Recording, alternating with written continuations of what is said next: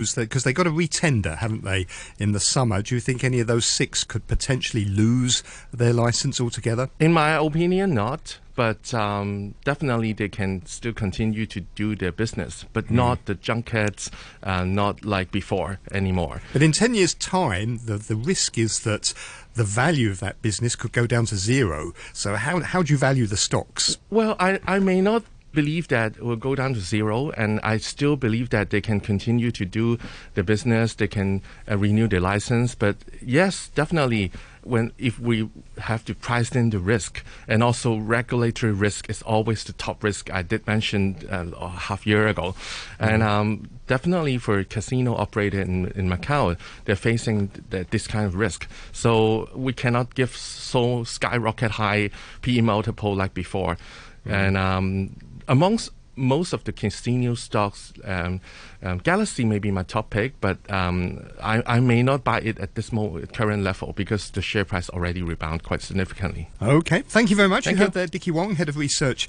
at Kingston Securities, Mike Michelson, chairman of the Asia CEO Forum at IMA Asia, and our international economics correspondent Barry Woods. You're listening to Money Talk on RTHK Radio 3. Asian stock markets are on the slide following the big falls on Wall Street overnight. The ASX 200 in Australia is down 0.7%. The Nikkei 225 in Japan is off 1.6%. The Kospi in South Korea down about a third of a percent. Uh, looks like the Hang Seng is going to open about 30 points lower later on this morning. A lot of uh, activity in the commodities markets as well. Brent crude oil pretty flat at $86.56 a barrel. Gold is trading at $1,814 an ounce. And that's it from me this morning. Uh, do please join me again tomorrow morning at 8 o'clock.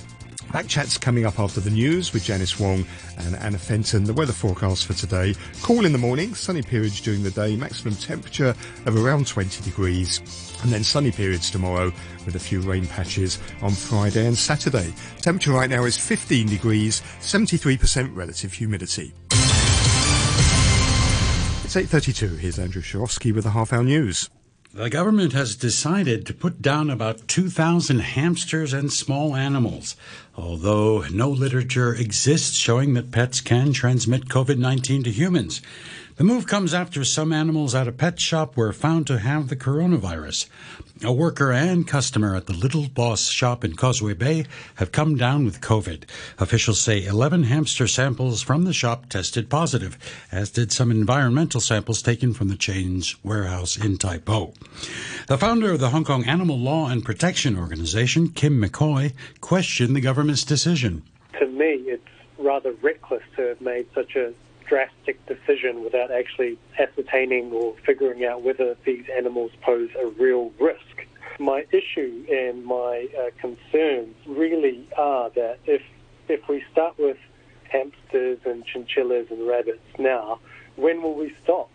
The government says it hasn't found any COVID 19 cases after three overnight lockdowns in Aberdeen, Lai Chi Kok, and Tung Chung ended this morning. Ka Sing House, Ka Lung Court on Tin Wan Praya Road in Aberdeen was one of the buildings locked down. A 67 year old woman who visited the Little Boss Pet Shop in Causeway Bay and has since been confirmed with COVID lives there. The other buildings locked down were Mei Foo Sun Phase 3 and Monterey Cove Tower 1 in Caribbean Coast Phase 1 in Tung Chung. About 2,100 people were tested in the three operations. The technology giant Microsoft says it will buy the maker of video games such as Call of Duty for almost 70 billion US dollars. The takeover of Activision Blizzard is the biggest deal ever by the company founded by Bill Gates. The BBC's Jonathan Josephs reports. With almost 400 million players across the world, the company offers Microsoft a huge pool of new customers. The tech giant already has a big presence in gaming thanks to its Xbox console, but this deal will allow it to better compete with its main rival, the Sony PlayStation. It comes despite Activision facing a string of negative headlines about a toxic workplace culture and claims of sexual harassment. Microsoft clearly believes that despite that, the quality of games it's buying will take it to the next level. New Zealand and Australia have dispatched warships carrying vital water and other supplies to Tonga. which it has which has suffered an unprecedented disaster after being hit by a tsunami triggered by a volcanic eruption on Saturday. The Tongan government says all the houses on one less populated island were destroyed. On another, just two remain standing. Three people are confirmed dead. 200 volunteers have been working with shovels and wheelbarrows to clear ash from the Pacific Kingdom's main airport runway to allow aid flights to land. That's the news from RTHK.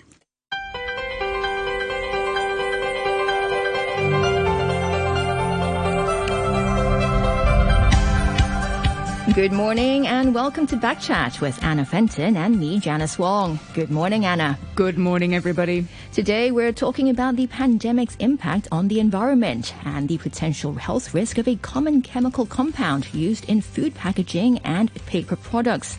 Early in the pandemic, we all saw them pictures of clear blue skies in normally smoggy cities, an unintended byproduct of the pandemic and the widespread shutdown of industry across the globe.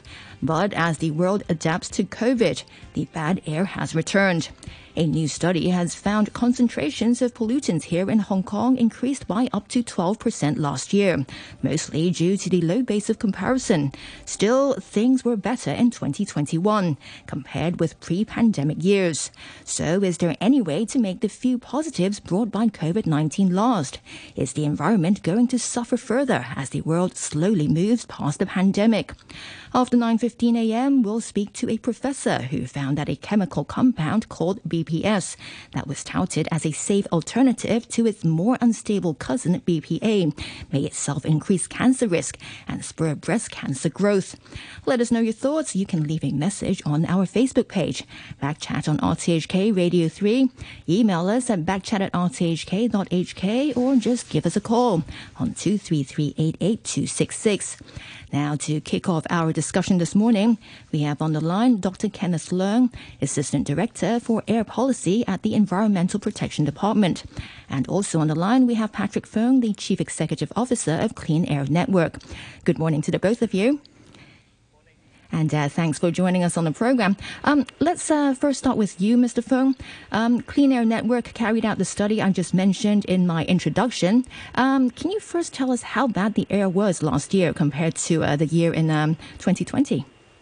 Um, compared to year 2020, air pollution level in 2021 rebounded uh, for percentage uh, at a range uh, from 3% to 12%, depends on the um, air pollutant. But then uh, when we compare it to the World Health Organization's uh, recommended safe level, uh, levels of certain pollutants exceed that uh, health uh, standard by uh, over 600%.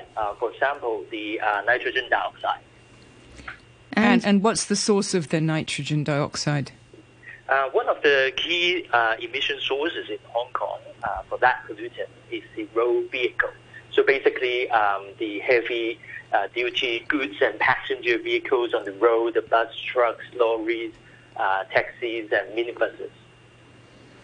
Okay, so are we talking particulates? Are we talking the type of thing that really affects small children because they're breathing in at the level of exhaust fumes, or are we talking about smaller particles that rise up in the air? Um, actually, uh, for uh, the pollutants emitted uh, from the road vehicle, uh, all of these are uh, included. So uh, we're talking about nitrogen dioxide, which is a uh, gaseous uh, pollutant, and then there are other solid particles uh, that um, I think most of us have heard about the PM 2.5 or the PM 10. So these are the um, air pollutants typically emitted by the road vehicle. But aside from that, the ship vehicle, the ship vessels as well as power generation also emit some of these pollutants also the uh, pollutant from the uh, regional level. So, uh, for example, the southern China would also affect the air quality in Hong Kong. Dr. Leung, uh, do you agree with Mr. Fung's assessment? Hello? Changes. Hi, you can hear me? Yes, right? I can hear you. Thanks. Uh, I, I would say that we, we should not analyze the air quality data in between years. I mean, you compare one year with another, just uh, uh, one year afterward because the 2020 is an abnormal year and a lot of activity has been reduced due to the pandemic. And uh, in fact, if you look at our long-term trend, and this is how universally around the world we should we should adopt this approach to look at the annual average variations. And in fact, since 2010, uh, the past 11 years, most of the air pollutants has been reduced by 31 to 55 percent. Now, when you look at the changes between 2020 and 21, the change could be related to the reduced activity in 2020, as well as the variation in meteorological factors. Because the number of typhoons we encounter every year will change our air pollution level as well. So uh, I would suggest that uh, in future we should look at the long-term trend. Of course, the short-term trend or variation is something we need to take care of as well, but it should not be used as an assessment tool for the improvement trend. Uh, wh- why not? I mean, you know, going from exceptionally bad to very bad, is that does that get us off the hook? Uh, think about it. 2019, 2019 that year, uh, we have probably just in the remote area of Tap Mun, 50 days of ozone exceedance. And then 2020, it dropped to 20, less than 20 days. And then 2021, it rebounds to just over 20 days. So this kind of fluctuation over a year is something we could not control because it's due to the meteorological factor. Now, well, you and say you also mean for the 2020, we know that it is an exceptional year due to the pandemic. We should not use as a reference as well. As compared to 2019, if you compare 2021 with 2019, we have significant reductions. This is just counting as a normal year. But we have So- two years to look at now because we have two years of pandemic. So surely that has some statistical relevance. No, I, I will object this. Uh, the pandemic in 2020 uh, is impact much more severe, especially to the Greater Bay Area. Virtually, the first half year was stagnant, but last year in Hong Kong as well as the GBA, virtually back to normal. So the activities level is totally different. So when you look at com- uh, uh, pollution level, we have three factors: the actual emission strength of individual activities, and then the actual activity levels. If you have higher activity levels, that means you have higher emissions. The third factor is meteorological conditions. So each year has different uh, meteorological uh, the, uh, conditions that will vary. So that's why we have to look at all the factors together in order to put in. May I jump Uh, in here, please? Yes, Patrick. So, um, yeah, Dr. Leung, um, uh, over the past uh, seven to eight years, I think uh, the society has acknowledged that the air pollution has been on an improvement trend. But then uh, we also see that uh, since uh, 2018 onwards, so there are like four years from now, the scale of improvement has been reduced. So this is another area that we feel the society should be wary of. So how do you respond to that? Well, uh, since 2013 and 14, we introduced a number of emission reduction measures. Uh, in particular, the vehicle in the, uh, reduction measures, the diesel vehicle replacement program we put in place since 2014. That actually take out 80,000 uh, dirty diesel vehicle from the street, and that program finished in 2020. And that's why uh, you may see that the, the change is actually slowed down uh, since 2018 onward because we removed most of the dirty vehicles in the initial few years. However, we expected with this trend will pick up again because we uh, already rolled out another diesel replacement program and uh, to replace 40,000 Euro 4 standard diesel vehicle from the street. So we expected in the next few years the same improvement trend will continue. Mr. Fung, I, I just want to go back to a point that uh, Dr. Leung made earlier that uh, when he said uh, it's not fair to compare um, one year to another year when it comes to air pollution. Uh, what's your response to that? Um, I think uh, at, at a certain level, um, the um, uh, when, when we say year two, 2020 is a special year, and then some may argue that year 2019 is, was actually another special year due to the social movement, right? So I think uh, the year-to-year uh, comparison would also be one of the indicators. But then I also agree that if we look at the long-term trend, trend, it may uh, be uh, of a an, another uh, good reference as well. And that's why my question to Dr. Leung uh, would be on a longer uh, term uh, perspective. Why and then how we are going to improve that in the coming years. But then it is quite worrying to see the improvement trend has been reduced since year 2018 onwards.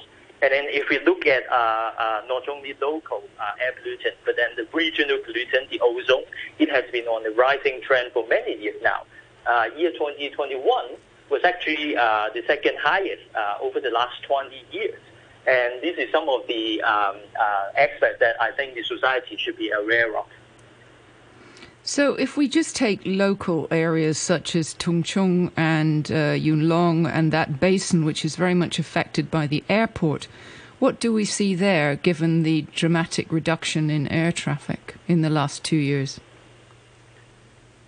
I think in general, the um, air pollution uh, level has been reduced, uh, as you mentioned, uh, due to some of the activity reduction, uh, uh, mainly from the um, uh, air flight. But then if you look at uh, Tung Chung area, it is also affected by the regional um, uh, air pollution. So uh, specifically uh, the ozone level and then the PM uh, 2.5 and PM10, I think at Tung Chung it is um, uh, for many years now have been affected by both regional and local emission source. So, are we saying that what we do in Hong Kong is actually irrelevant because we're so much impacted by the um, by the regional effects and by the winds? Uh, certainly not. Uh, the local air pollution, uh, the local uh, air pollution sources, uh, there are lots of uh, things that we can do to reduce, for example, the road vehicle emission sources. For example, transition to new energy vehicles. And then the ship emissions. we understand that Hong Kong has been a very busy uh, uh, ship uh, activity port in the southern China and in the region as well. And these are two areas that we could work on. But then can, can I just stop you on the shipping? This is the biggest lie of all time. It's easy to stop emissions or cull emissions from ships. Just slow them down. Uh, may I uh, comment a little bit? Yes, go, go ahead, uh, Dr. Leung. Yes, I go back. Uh, I think Anna just asked, uh, is, is it really irrelevant that Hong Kong reduce our own uh, pollution emission?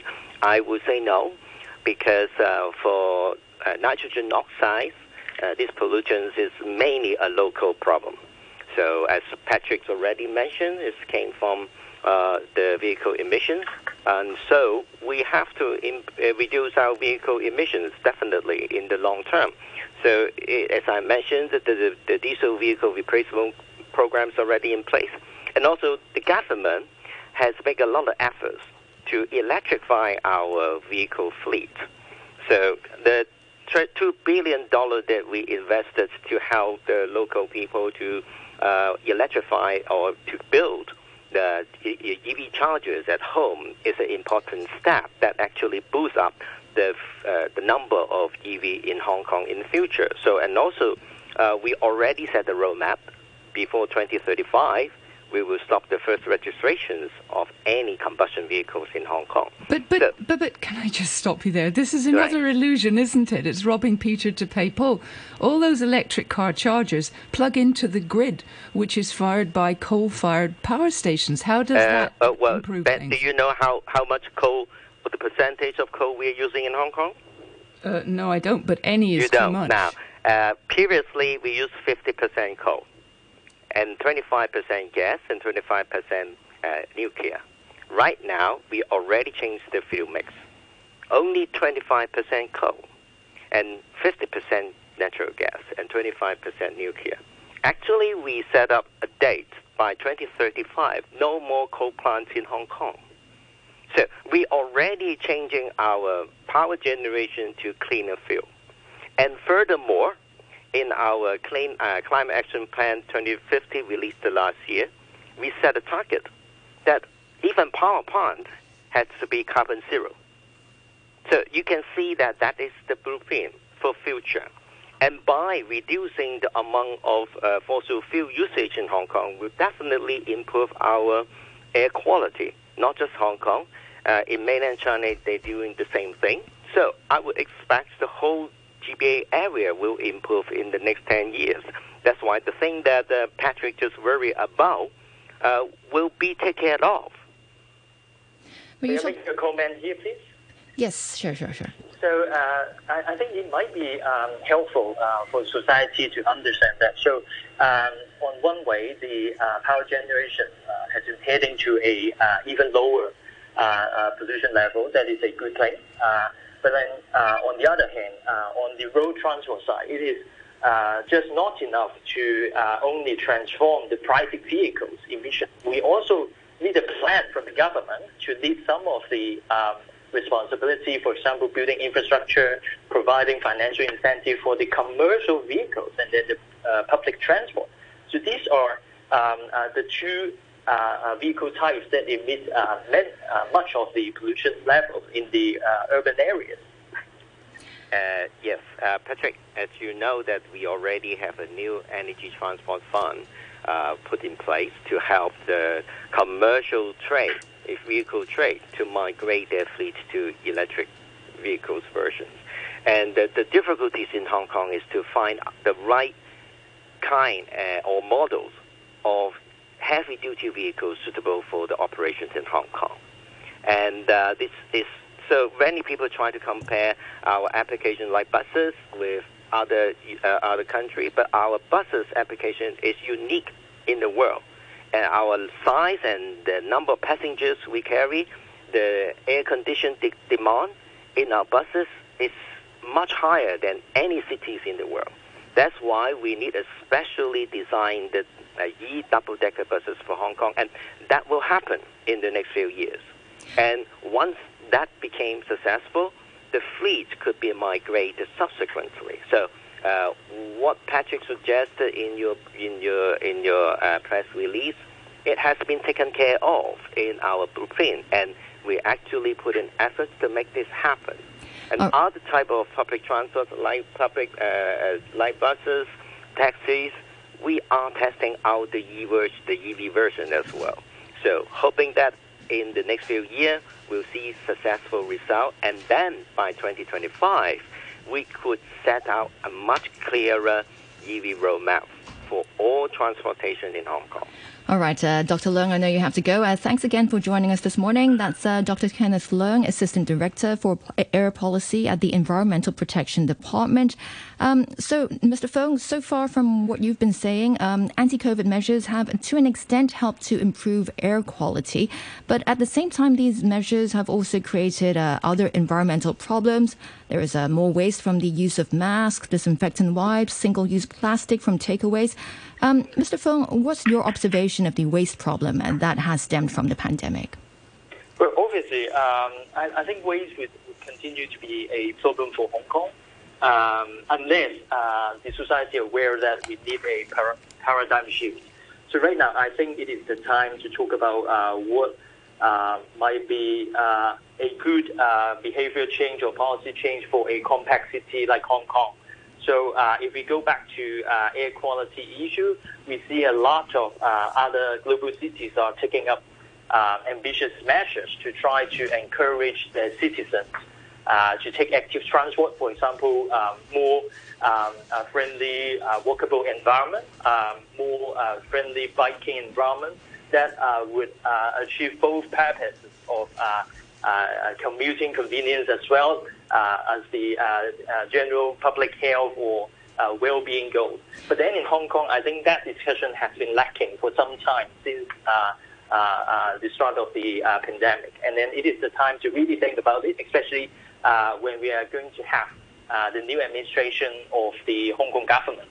So the top agenda for the new administration should be to look at how the public health uh, could be achieved through multiple means, uh, not only environmental side, but also uh, on transport, uh, urban planning as well. All right. Uh, to to talk about uh, to talk more about the waste problem uh, from uh, that has resulted from the COVID pandemic, um, let's now bring in an environmentalist, uh, Helga Vanthournout, a senior advisor of ADM Capital Foundation. Good morning, Helga. Good morning. Thanks for joining us on the program. Um, so we all know there is more plastic waste produced during the pandemic, but but how bad is it? Well, if we first go by pure observations that all of us can have uh, when we're out in the city, out on the trail, and going about our daily lives. There's clearly an uptake in um, some very necessary uh, necessary uh, uses of plastic around um, hygiene, uh, especially in medical settings and quarantine settings. Um, so the, the uptake of PPE is something that nobody will uh, will discuss um, as a as an or you know, something that, that ought to be reduced. Um, obviously, here in Hong Kong, we've been carry, uh, wearing masks, personal masks, uh, diligently for a number of years now, um, and the uptake of uh, fabric alternatives, which over the past years would have been largely adequate. Um, especially if uh, care is taken that we have masks with uh, with filters uh, inside, for example, um, has not been very strong uh, here in Hong Kong. Com- uh, added to that is that the um, the use of other plastic objects has um, been increasing because of COVID. So there's always been a propensity towards um, strong levels of hygiene, for example, when eating out. Uh, what lots of restaurants have reported is that uh, their customers really insist on having single use um, chopsticks, single use uh, utensils, for example. And you see, especially if, if uh, restaurants that uh, normally or, or, still actually use uh, reusable cups and, and, bowls, for example, will nevertheless um, use single use cups and um, uh, sorry, I said bowls and plates. Yeah, uh, will single use single use cups and uh, utensils and chopsticks. So, I think um, other than the medical, the pure medical uh, needs, there's an exacer- exacerbation of um, sorry, exacerbation of um, the use of, of plastic items um, because of uh, the, the, the, habits that we already have here in Hong Kong um, being reinforced by COVID there there's also a reflection of that, as I said, in the restaurants that that want to do good by their customers. Um, and even you would see that there's there's not necessarily an alignment between in the international chains, for example, an alignment between the local operations and their um, uh, international operations, where some of the coffee shops, for example, international coffee shops, would have gone back to uh, using uh, porcelain cups on site and accepting BYO, so bring your own cup, whereas local um, franchisees um, uh, have not gone back to doing that. So there's a, a number of, of um, items that uh, have have increased. Um, where we already had the propensity and, and, and are not doing more of it. Another item is uh, is obviously the takeout, uh, something that I've been working on in the past year as well. But um, if you look at uh, takeout food, but also uh, home delivery of groceries and non-grocery products, that has gone quite through the roof um, here in Hong Kong over, during COVID. Already in 2020, for example, KPMG reported that um, sorry, sorry, Helga. I just mm-hmm. have to uh, cut you off there for a moment. I have a message here on our Facebook page. I don't know, um, Mr. Fung. Uh, maybe you can help me answer this before we have to take a short break for the uh, news summary. It's from John. He says, "Long-term burning fossil fuel needs to stop, but the bus and ferry companies are now buying new diesel vehicles and ships, which means Hong Kong will be burning dirty diesel for decades ahead. Why?" That's uh, from John. Um, I, I, think firstly, uh, uh, we, we need uh, the government to really uh, shoulder up some of the uh, uh, responsibilities so that the operator will find it um, a viable option to transit to the new energy mode of vehicle, for example, the bus fleet. But then I agree that if the bus operator continues to invest on diesel-based uh, vehicle fleet, this is not a uh, sustainable option because uh, manufacturers out there uh, uh, in other parts of the world, they um, uh, just um, uh, begin the process of shifting their manufacturing uh, to uh, new energy um, uh, sources um, vehicles. So there right, will be um, uh, more vehicles for diesel. All right, uh, Mr. Fung, we have to take a short break for the news summary. Thanks Thank you. again for joining us this morning. That's Patrick Fung, the Chief Executive Officer of Clean Air Network. And Helga will continue our discussion after the news when we will be joined by Gary Stokes, the founder of Oceans Asia. And uh, just a quick look at the weather. Cool in the morning, sunny periods later with a maximum temperature of around 20 degrees. Right now it's 15 degrees, relative humidity 73%. sea, um, and they're also carrying a lot of uh, potable water as well. You're listening to the news on RTHK. Welcome back. This is Back Chat on a Wednesday morning with Anna Fenton and me, Janice Wong. We're talking about the COVID pandemic's impact on the environment. If you want to comment or ask questions, you can leave a message on our Facebook page, Backchat on RTHK Radio 3. Email us at backchat at rthk.hk or give us a call on 233-88266. Still with us on the program is environmentalist Helga Vanthournout. Also joining us now is Gary Stokes, the co-founder of Oceans Asia. Good morning to you, Gary. Good morning. Thanks for joining us on the program.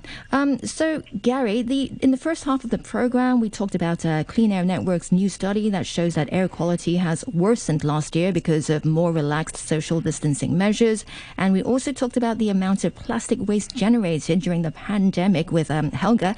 Now, I, I know you released a report back in 2020 which estimated that our oceans would be flooded with um, 1.56 billion face masks in just uh, that year alone, and uh, it's uh, the year 2022 now, and the pandemic is still going on. Do you have a new estimate? Um, yeah, well, I mean, it's, it's still literally carrying on. Um, and we're still seeing masks on every single beach we go to, every single rocky outcrop. Even when I'm just out on the boat, we're just finding them just randomly floating past through on the ocean. Um, so yeah, I mean, it's it's it's not got any better for sure. Um, has it got any worse? I'm not so sure. Um, I think it's probably about the same level at the moment. And people are so thoughtless, Gary, aren't they? They don't break the strings so that they couldn't get entangled in a bird's beak or a um, water. Well. I mean, it, yeah, I've seen all these uh, sort of things about the entanglement and things. Um, I, I think it's, it's it's more a question of they shouldn't even really be getting there. Um, um, and, and how do they get there is also the big question. Um, a lot of the times it is accidental dropping and things like that, where they just fall out of your pocket when you're reaching for your wallet when you're running for the bus or something like that, and then they get blown into the ocean. Um, but other times they are actually genuinely being thrown in. Uh, we see lots of these ones bundled up with the strings actually wrapped around them like a little nugget. Um, people sort of think they're doing the, the right thing with that, but um, I that would be perfect blockage material for anything like a turtle or a, a dolphin or a porpoise if that gets into their, uh, their airway. So, how do we create um, community, a sense of community responsibility in Hong Kong? Because I, I live on Lantau and I observe there's a massive increase in the amounts of camping and hiking.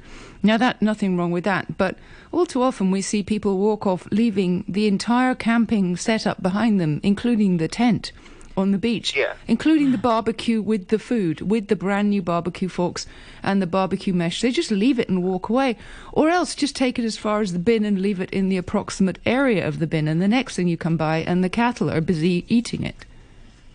It's, it, it, it's, it is beyond belief how people want to get out of the city, get out and enjoy nature, and then just trash it. Um, um, yeah, you're right. I mean, I've seen that in so many locations on remote beaches where people go down, they have a campsite, they have the barbecue, and they just leave the tent. I mean, that just says how cheap some of these materials are coming.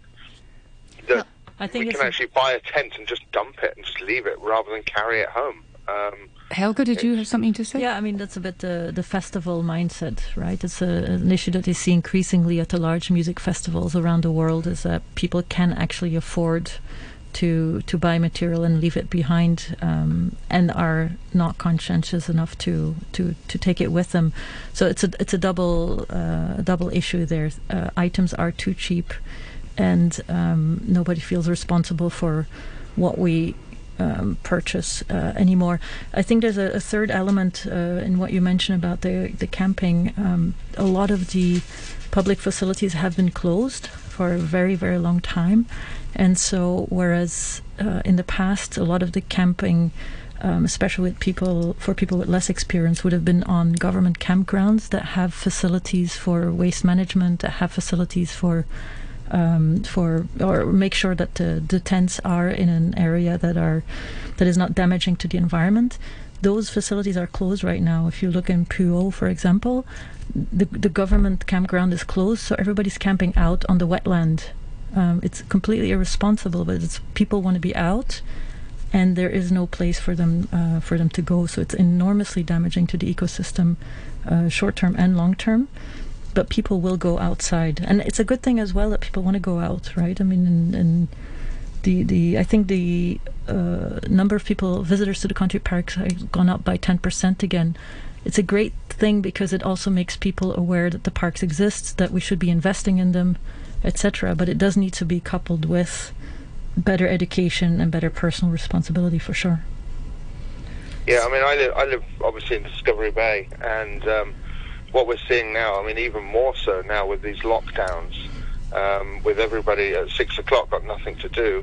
There's big parties going on up on the, the North Plaza beaches. There's tents left there.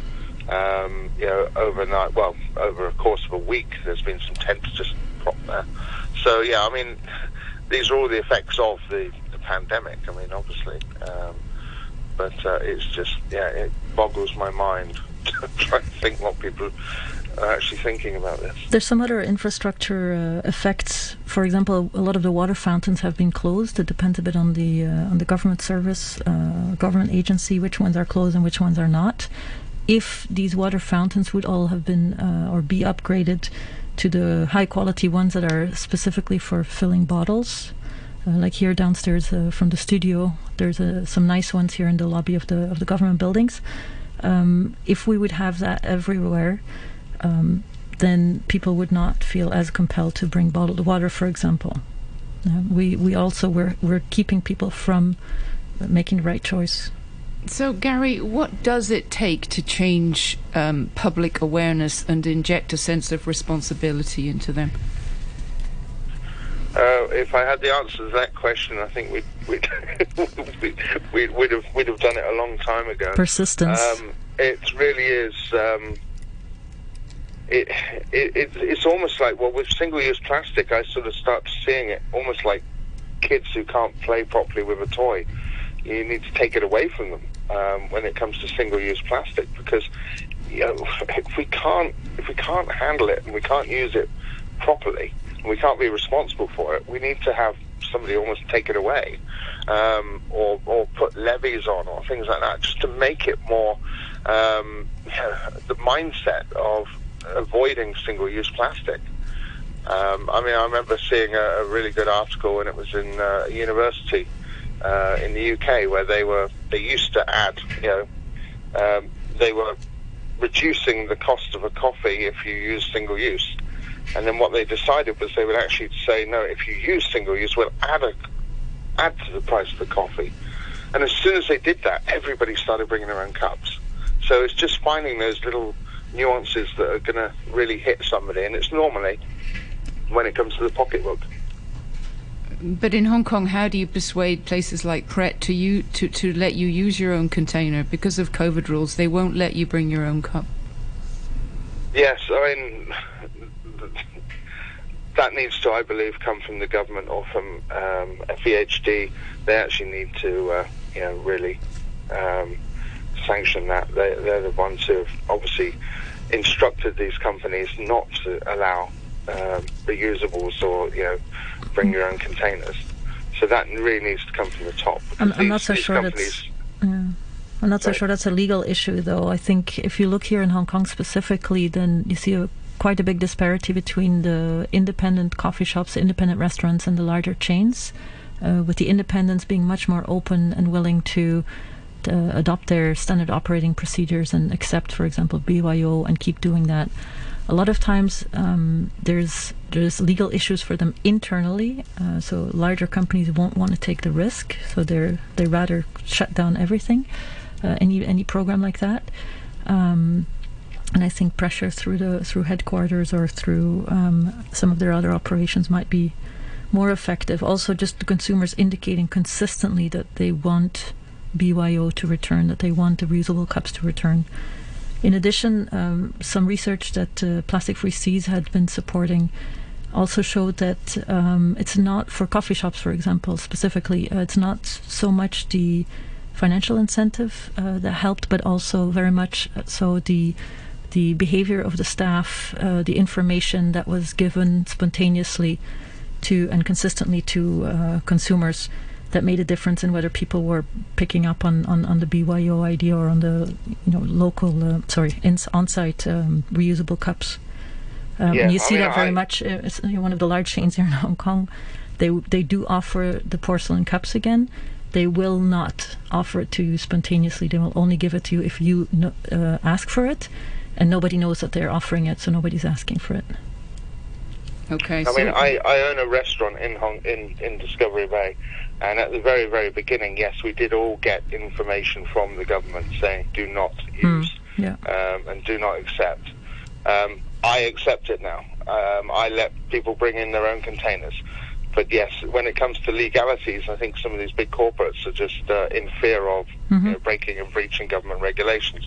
That's why I say that it needs to come from the government, and uh, you know, just a, a, even just a simple memo that I seem to be getting memos from the government every two or three days, updates from FEHD. So you know, for them just to put one out to say yes, uh, you can accept it so long as it's you know under whatever. But at the moment, everybody's in fear of making a decision. It seems. So. I'm not sure how, how quickly that's going to happen though, because even on the topic of recycling the the plastics that come out of your hotel quarantine room, uh, even when you're all in the clear after your 21 days, government is still suggesting right now to not recycle those uh, those containers. So. Um, I'm not sure how uh, progressive we're going to be on that topic. All right. Uh, I have a message here on our Facebook page, and it's from uh, TC. He, he wants to know more about uh, water pollution. I guess he, he says um, he wants to know um, about uh, the amount of PPEs, um, not just masks, that have entered into our waters. Um, Gary, do you have any idea?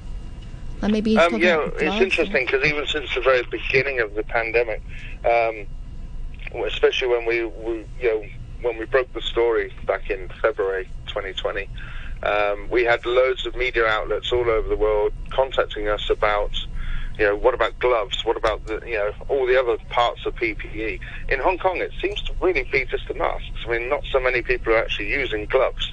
Um, I was very surprised. I haven't seen as many sanitizer bottles. Um, I thought that was going to be a major, major, um, you know, thing that we were going to start suddenly seeing on the beaches, but we haven't. There are some, obviously. But, There's plenty um, in the parks. not in the level. Yeah. But I think the gloves are more related to, to institutional use, and we do have a, de- uh, you know a, a good waste management uh, system in Hong Kong, and that very little of what gets collected ever ends up in the environment. Right? It's not like some other countries in, in Southeast Asia where you already have leakage uh, from that point. But the problem with the masks is that very often they do not end up in a, uh, a waste collection point. They, people are careless, as they are with packaging for cereal bars, for example, or with uh, beverage bottles. They're they're careless about um, about where uh, that material ends up. You know, in places like the US, a lot of people were actually using um, latex gloves, and they were finding them on the streets and in car parks and things like that. The same as we were seeing masks, they were seeing masks and latex gloves all over the place. So, um, but yeah, we haven't used that. We've just used the sanitizer approach, and uh, you know, so I mean, I guess that's. In one way, it's just a reduction in plastic, but it's not because we're using all these little plastic bottles. Mm, it's my observation that less people are obsessed with hand sanitizer and more hand washing and masks is going on. Is that your observation, Helga?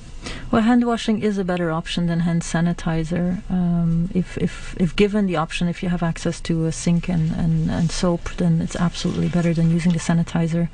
Um, so that that is a good uh, a good development. I would say here in Hong Kong, there's still a very high um, concern with surfaces, probably unnecessarily so. Um, uh, I think in, in, in other countries, governments have given guidance that surfaces are not the source of um, of, of uh, contamination. I'm not sure here in Hong Kong what the, what the latest is from government on this, but um, but again, to, back to my earlier point, that plays into something that we're already doing in Hong Kong anyway, which is we insist on very clean surfaces. And now with COVID, you know, the, the, the level of cleaning our desks, cleaning our, our door handles, etc., has only uh, increased. And my, my, concern around the use of um, all of these cleaning agents is also simply the um, the level of antimicrobial resistance, which is an issue around the world, and we should really not uh, not do more cleaning than is uh, absolutely necessary. All right, I've just got one more message here. It's from Les. Um, she says, Hygiene is a major concern. How does an operator ensure that BYO containers are cleaned properly by the customer? The risk of potential cross contamination is huge. If there is an outbreak of food poisoning, how does that impact a business? You need to be aware of all the back end costs. And uh, that's from Les. Uh, Gary, you Gary? own a restaurant. What do you reckon to that? Um, well, obviously, it depends on where and how you transfer the food into their containers.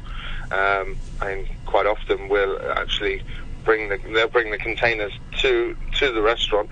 We don't even take them in the kitchen for starters. Um, so we'll actually you know bring them out and, and, they'll put them into their own containers themselves. Um, so you know it's the same as if they were coming in and having it off of a, of a plate and dining in they would have the same. So that's how we avoid cross contamination.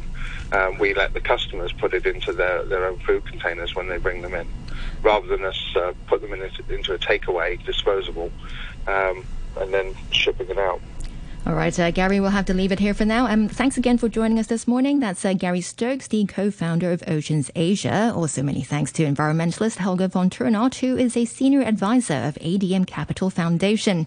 It's now 19 minutes past nine, and it's time to turn to our final topic today, and that's on the potential health risk of bisphenol S or BPS a common chemical found using used in food packaging and paper products.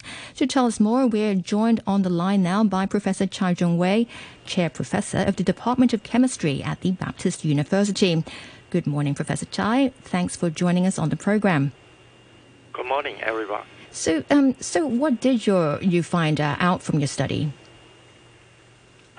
uh, our study find out that uh, the BPS exposure to the uh, mouse model we have used to study the toxicity, especially in the breast cancer or breast tumor. It can promote the tumor when the BPS was exposed to the certain mouse model. So the mouse model, um, I, I, hear you. Can you just explain a bit more of the background to this? Because I think the two, 2019 studies so that showed that the problem with BPS was that it, as as in common with many of these endocrine inhibitors, was that it caused obesity in children and a speeding up of development of children. So why did you guys focus on breast cancer, for example, when there are other um, negative connotations of BPS? Yes. Uh and that particular chem- chemical actually is the replacement of BPA that is widely used in our society as a, chemical in a routine daily life. And the BPS study has know uh, a lot right now in terms of its toxicity. But what you mentioned is correct. There are some obesity data. What we are interested in is, is his endocrine disruption effects because the BPS is the replacement of BPA, like I said. And BPA has been found to create the problem with the breast tumor and breast cancer. And therefore, with the hypothesis, we found the structure similar of BPS as the BPA, and also is used as a replacement of BPA. And we designed the study to study the breast uh, tumor and breast cancer. Okay, now you've done it on mice. Of course, that's no uh, actual substitute for a human trial. So, is there any plan to actually test humans? Uh, actually, we have, we have already uh, tested some human uh, human breast tissue. Uh, in the paper, we already report the data, but at this moment, the human breast cancer tissue is only used to confirm our animal model result. It doesn't have the mechanism study in terms of the breast cancer promotion. So you are right. The next step, we, we, we will collaborate with the hospital to study the human breast cancer tissue in more intensively way. So, uh, Professor Chai, I, am I'm, I'm looking at your um, research right now, and I, does it mean? I mean, does it mean that a, a low dosage of um, BPS uh, would cause uh, faster tumor growth? Is that what your study shows? Yes, the, the so-called low dose is environmental relent, uh, relevant uh, level. Uh, it's the normal exposure level in animal and human, and that is the uh, level many studies have found with uh, significant toxicity to an animal and human. We call it 10 microgram per kilogram animal body. And then we design that low dose exposure with a high dose exposure that is 10 times of the low dose level. So we found, yeah, the tumor was grow up uh, in terms of the size and weight uh, after the 10 microgram per kilogram exposure for uh, several weeks compared to our control group. Uh, but the, the high dose uh, animals has also promotion of the breast uh, tumor, but the size and weight are smaller than, than the low dose. I just want to um, clarify what low dosage is. I mean, is drinking from a plastic bottle made of uh, BPS considered low dosage? Uh, that is no uh, relevant. And low dose means uh, what we study generally in animal and human, we found in their blood and urine sample uh, at 10 microgram per kilogram. That is uh, what I said. Uh, this level is usually used for the toxicity study in animal and human. Uh, when we drink a, a, bottle of water, uh, it may not have that high level uh, when you drink only one bottle, uh, but uh, the chemical usually can be accumulated in the body. So if we drink uh, uh, the, the, the, plastic bottled water every day, for example, or multiple bottles a day, and that may accumulate the BPA or BPS in the human body. So, Professor, um, could you just remind us the sources of this, please? I understand it's tin cans with a plastic lining and uh, liquid containers with this plastic lining and also plastic food containers. Is that correct? Yes, correct. And it, it can also be found, I mean, I've just read somewhere that it can also be found uh, on shopping receipts. Yes. Uh, actually, the BPA, BPS is the thermal sensitive paper uh, material. It has been widely used in, uh, in the printing of receipt, especially with the uh, thermal effect, uh, such as in a uh, supermarket or restaurant. so the level of the BPA or BPS is quite high on the thermal paper in terms of the receipt. So uh, we should avoid uh, touch the receipt uh, if we go to the supermarket and also go to the restaurant. Because we can absorb it through the skin? It can be, but uh, the more absorption would be uh, through the mouth and eyes, uh, that kind of organ. the skin absorption is not so intensive, but I would advise that we always wash the hand after touch those thermal uh, receipt. So we would breathe it in, because I don't imagine you rub your eyes with the restaurant receipt. yes, uh, I think I, I would I would uh, wash hand after uh, touching them. Okay. And uh, your, your study uh, focused on uh, breast cancer. What about other cancers? Do you think uh, BPS would have a, a similar effect? Uh, there, there, are some other studies uh, indicating the BPA has reduced the liver dysfunction or liver fiber, for example. Uh, whether it can be uh, developed into the liver cancer, I haven't seen the paper report yet. Uh, there are other uh, toxicity like obesity, diabetes caused by this this infection by product or the endocrine disruption chemicals. But other than that, the breast cancer is a common one because breast cancer directly uh, linked to the human or animal hormones in the body.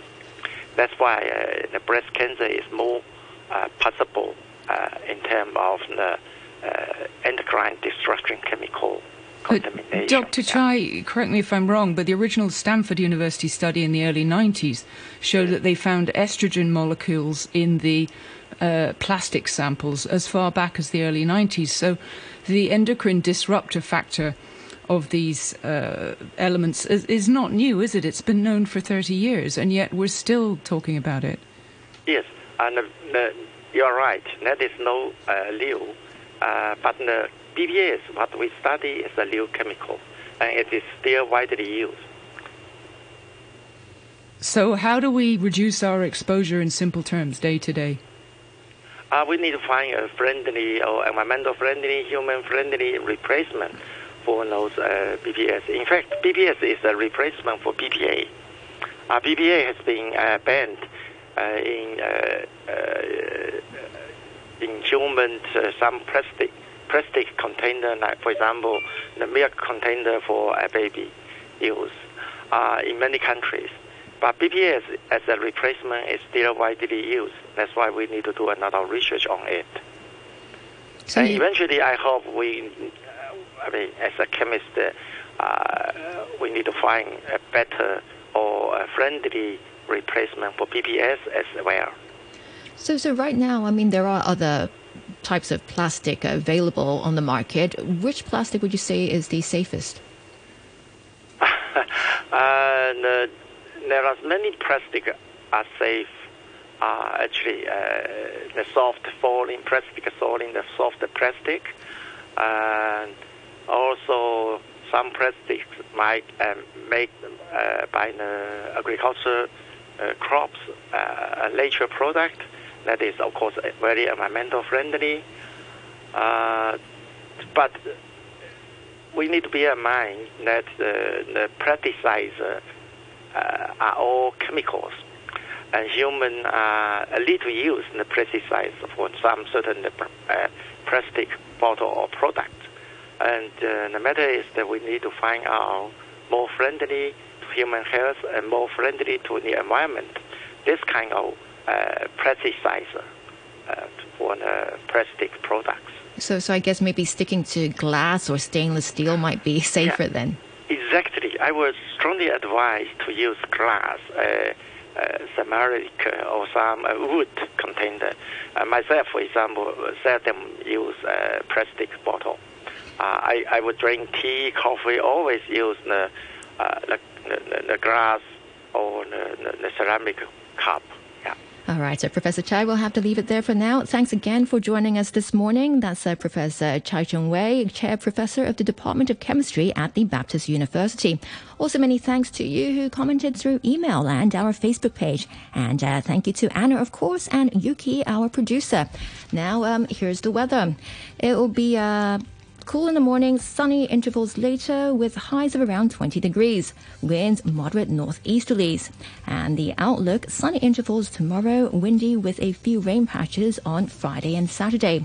Right now it's 16 degrees, relative humidity 71%.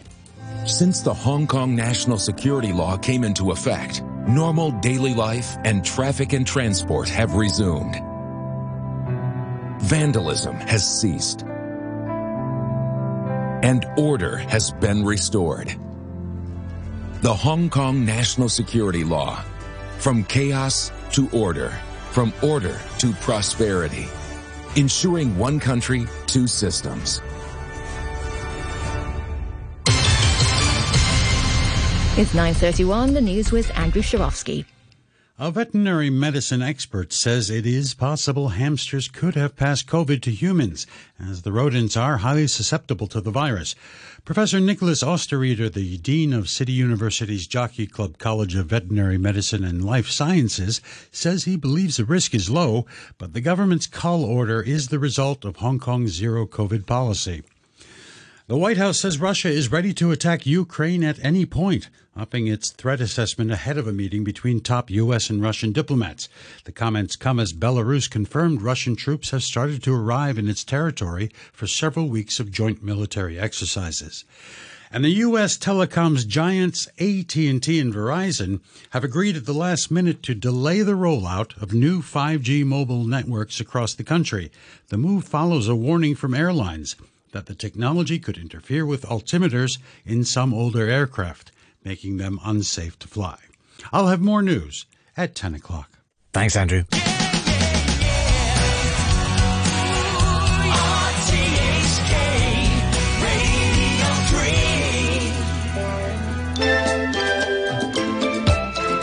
And a very good morning to you. It's Wednesday. Thanks very much to Janice and the team on Backchat. This is James Ross in for Phil for one day only.